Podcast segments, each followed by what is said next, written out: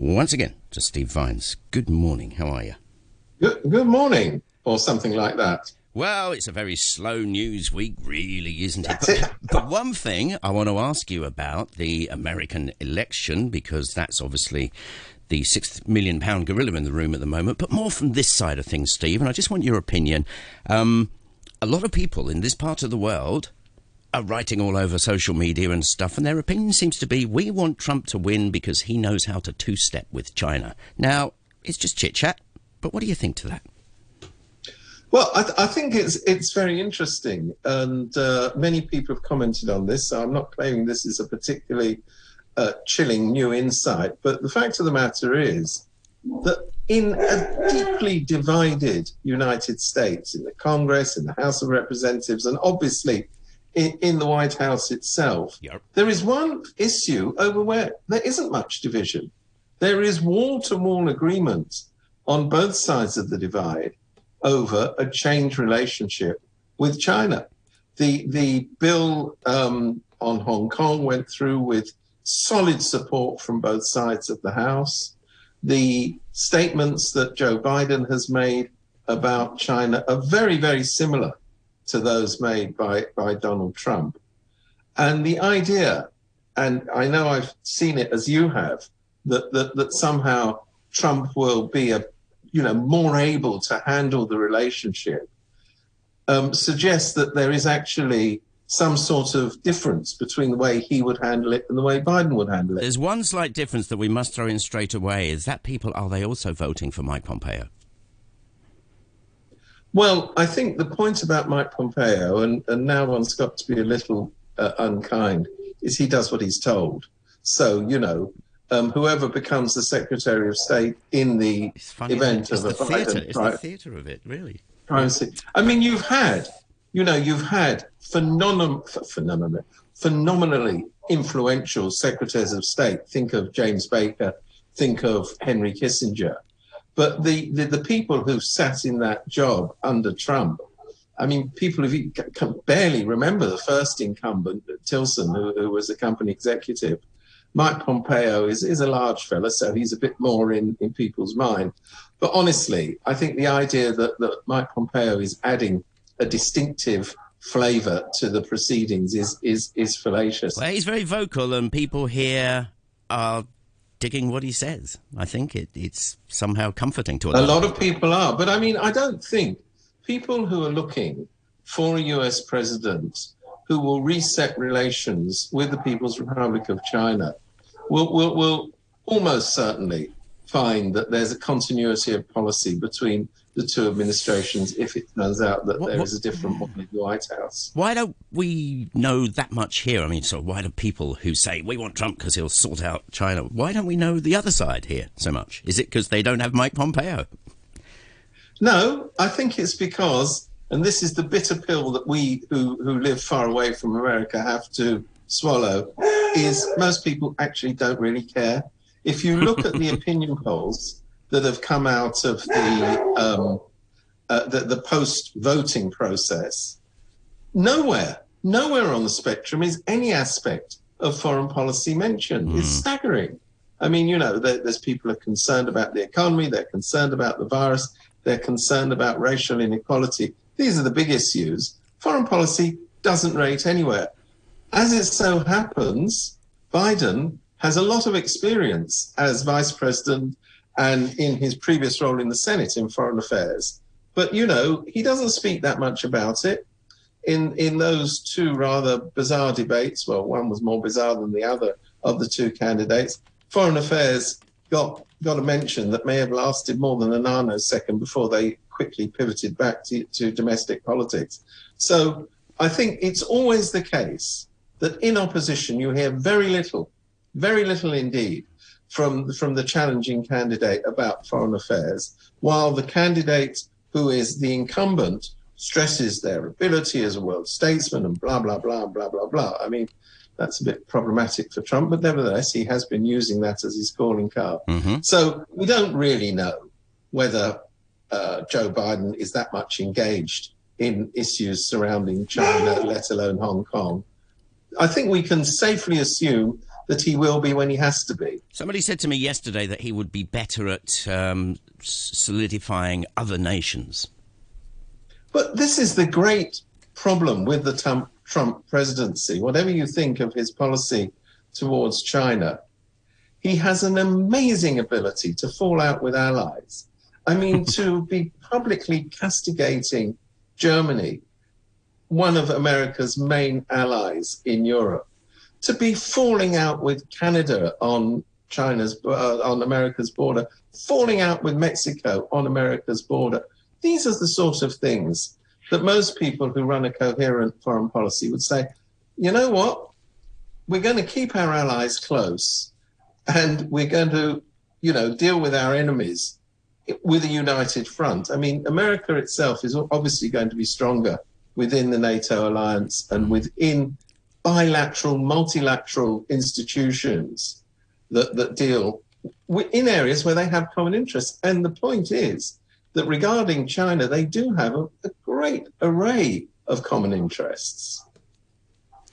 You know, I started off asking about people's feelings from this side of the pond. I mean, that old, old ancient proverb, the enemy of me, my enemy is my friend. I think that's kind of the way people are going when it comes to this. This they, they, they uh, that's I think exactly the point. I mean, people hear the bombastic Donald Trump, you know, lashing out at the China virus. You know, we, we we've got to sort this out. Yeah. You know, but but honestly, they need to at least remember that this is the same Donald Trump who says he has nothing but respect for Xi Jinping, that he's his closest friend, that we can do business, etc., etc., etc.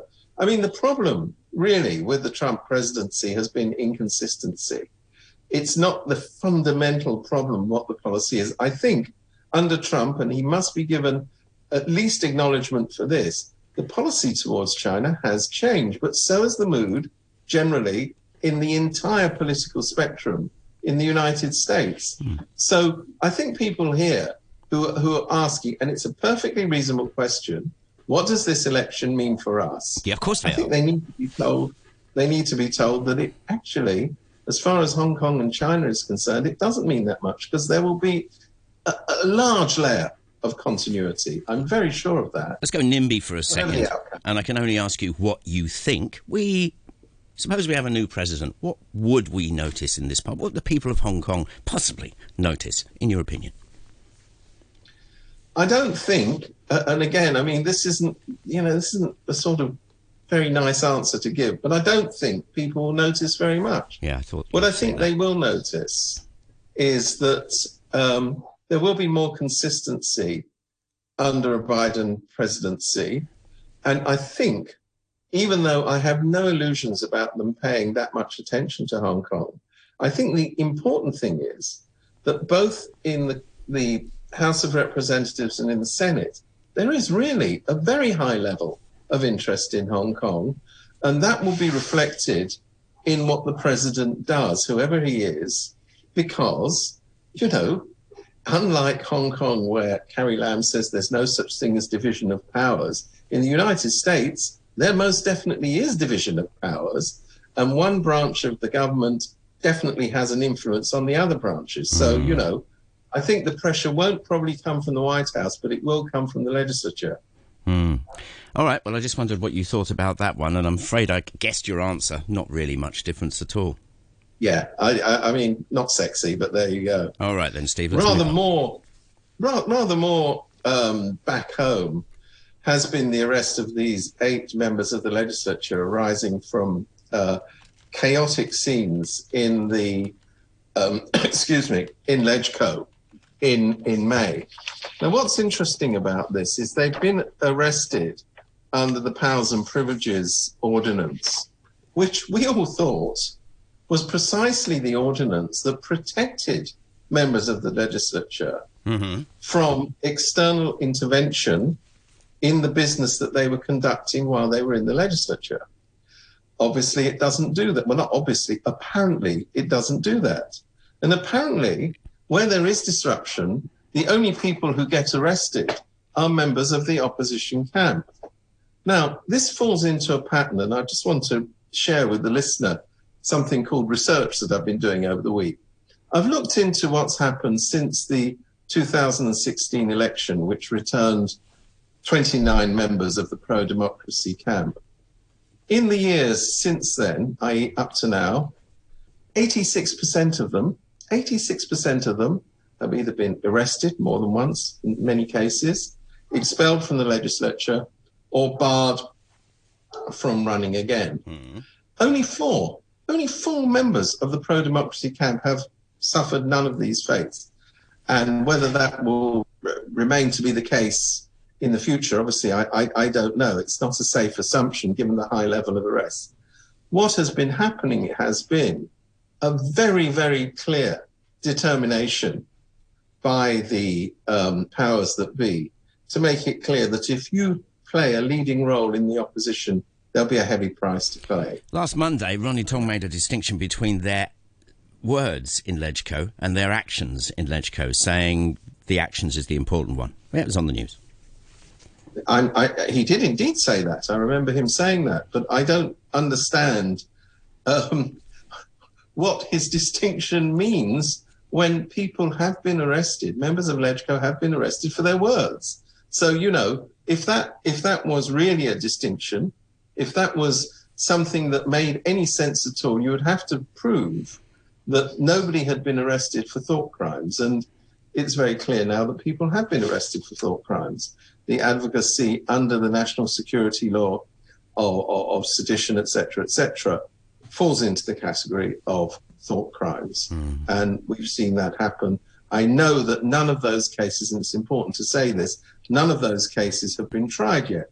So we can't make assumptions as to what will be the outcome. But we do know that charges have been laid because it's in the public domain. Uh, so you've got this.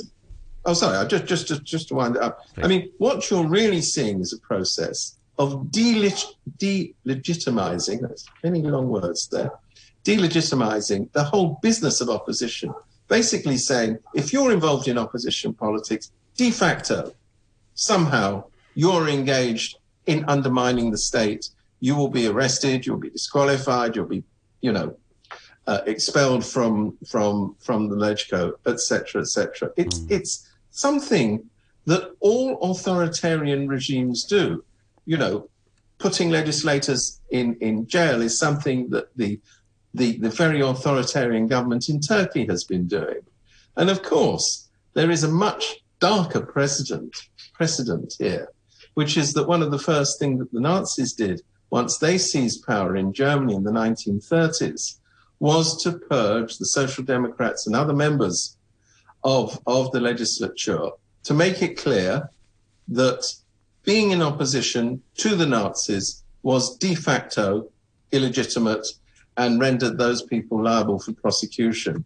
It's very dismal to see Hong Kong joining that, that list of authoritarian regimes in the way it deals with uh, people who oppose the government within the legislature. It's a, it's a dark day, another dark day. I've got an email from Alan who writes numerous Hong Kongers, including my own family, we're going back to the slightly previous topic here, um, have said they support Trump because he's, quote, tough on China. Then they disparage Biden because he's Beijing Joe. But this seems absurd to me, says Alan. Trump will support Hong Kong while it suits him to attack Xi, will betray us the minute it suits him too. He is loyal to no one, cares nothing for human rights, is best buddies with the world's worst dictators. Biden dealt a lot with China as VP and before, but China has changed under Xi, says Alan, and the US Democrats recognize that. Finally, what bothers me he says, is the report that Apple Daily has been doing pro Trump PR, bashing Biden. He said, What on earth are they up to? It seems a very bad idea to lose bipartisan support for Hong Kong. Thanks, Alan. Well, actually, I think that's an admirable summing up of, of, of where we are. Can, can, I just say one thing about Apple Daily? Um, I I'm also very worried about this, and, and let me declare an interest. I, I write a column for Apple Daily. And in fact, I wrote a column saying that I thought that it was a very bad idea to, to, to, do this. In other words, to start getting involved in the politics of the American election and taking sides with Trump. And to be fair to the paper, they published that. So I don't think it's a good idea what's been coming out. And I appreciate the fact that, that there is still sufficient space within that particular newspaper to air a different opinion. I know that because I wrote it. I don't know how far you want to go with this, Steve, but this is a very complex bit of news. This whole this whole thing. So now we're talking. Sorry?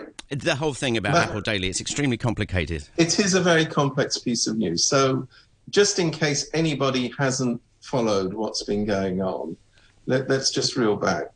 It appears that um, Mark Simon, who, who, who has worked with Apple Daily and worked for Jimmy Lai, the owner's private companies, commissioned a report which turns out to be uh, w- way more than problematic, um, riddled with um, problems, including its authorship and whether they've been um, honest about their sources. But the, the, the nub of the report was that that um, Joe Biden's son had had business dealings in China and mm-hmm. had benefited from those dealings and had had contacts which would influence a President Biden were he to be elected. That's the nub of that. Right. Now, since then, Mark Simon has resigned from the company, has no connection with Apple. The paper itself has denied that it was involved in commissioning this report. But you know, mud sticks. It's it's a nasty episode. I think it was a very bad idea. Well, listen, it's nearly time for us to go to the news, but just to wrap that one up, knowing them as you do, you say you write for the guys, you've lived around here for many, many years.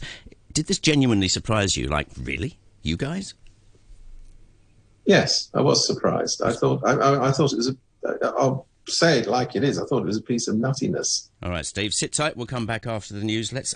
Morning brew for a Thursday. Still in with Steve Vines. Moving on, Steve, whatever you want. Well, uh, uh, I'm afraid to say it's something closer to home at, at RTHK is the, the, the arrest of this producer who was working on Hong Kong Connection, who was arrested for providing false information in obtaining the vehicle license records of suspects in the triad attack in Yuen Long back in last July. Now, there's a number of things to say about this, but let's just start with the obvious. To, this is, by any standards, a very minor offence, even if it's proven, which it hasn't been. To launch a raid on the home of the person responsible, to get her to do the perp walk and have notified the media to be there to witness the perp walk, for this offence is outrageous by any standards. Then you come to the question of why was she arrested in the first place? This is a device commonly used by journalists. Please explain it, Steve. well, what it is is is it's a public registry of, of car license plates. If you have the number, you can pay a small sum of money and find out who is the owner of the car. And how do we know it's a commonly used um, device among journalists? Because both of the communist newspapers, Dagong Bao and Wenwei Bao, have used this registry to name and, in their view, shame members, uh, sorry, people who have been driving vehicles that were involved in the protest movement last year. Has a single reporter from Wenwei been um, arrested for that? Answer no. Has a single reporter from Dagong Pao been arrested for that? Answer is no. So why is this arrest being made? Why is this arrest being made now? Is it because the Hong Kong Connection, this television program, produced a, a very detailed report about the um, the attack and at the Yuen Long station last July, and made quite a number of allegations against the police, which they're very unhappy with. But the job of the police is not to use the power that they have to retaliate against critics. The job of the police is to enforce the law.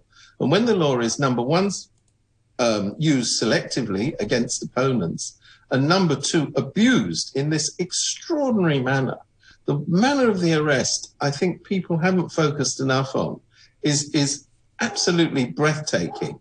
I mean, you know, if you, it, it, it's on a par, it's on a par with a parking offence. Can you imagine police bursting into your home and searching it, saying you've parked your vehicle illegally on a number of occasions. We are now searching for evidence. I mean, this is just beyond belief.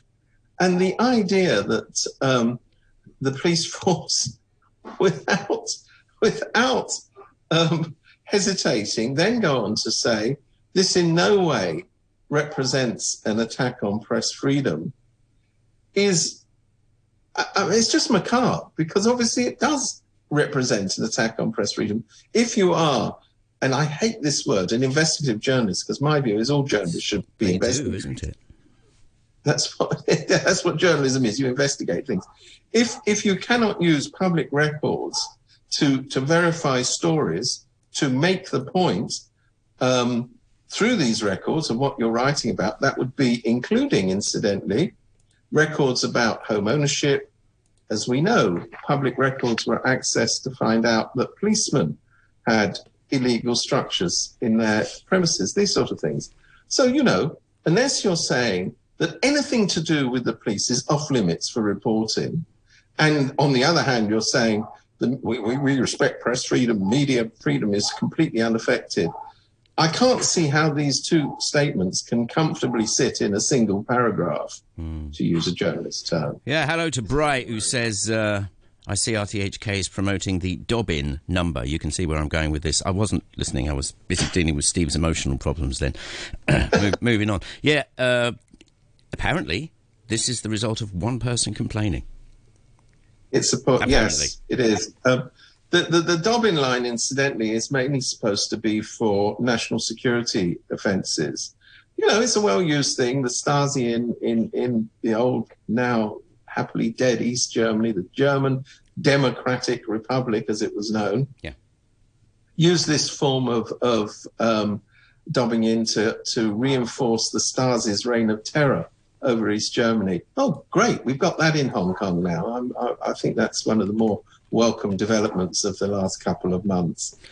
I'm not sure that that, that uh, how this will actually work. I mean, I, I have great faith in people in Hong Kong, but I do know that there are people who will, of course, use it, and some of them, of course, will abuse it because they have a grudge against somebody else. It's got nothing to do with the law whatsoever. Hmm. And we know that the police now are routinely saying that they're acting on public complaints. This isn't the first time this has happened. This pretext of public complaints. Well, you know what? Many people report things to the police. It's the job of the police force to sort out what is legitimate and unlawful and what isn't. It's not the job of the police force to say that every time I get a call from somebody wearing a, a blue shirt, I have to rush off and, and act on it. That's not how the law is supposed to work. I want to go back to your comment about the Stasi. There's an amazing film on Netflix in German called uh, the balloon. It's all about the East German balloon escape in 1979. Brilliantly done. But yeah. the point being, if you look at the interaction between people in this movie, the fear that the East German Dobbin line created, the fear that even family members were going to turn on them, children, aunts, whatever. Now, that's a massive weapon, turning people against people. Anyway.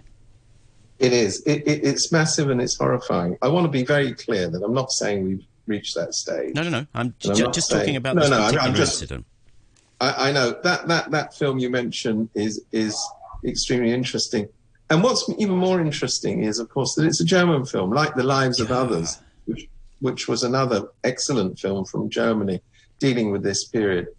What what we know about this is that Germany because it has this bitter experience, wants to put as much of it on record as a warning to not only to German citizens, but to other people, people contemplating going down that road. Now, Hong Kong hasn't, of course, fully gone down that road, but even taking the first baby steps in that direction is ominous. Well, we took baby steps in that direction years ago, Steve. There have always been government hotlines, report smoky vehicles, report your neighbour doing this, and even in that embryonic stage, it's just a slippery slope.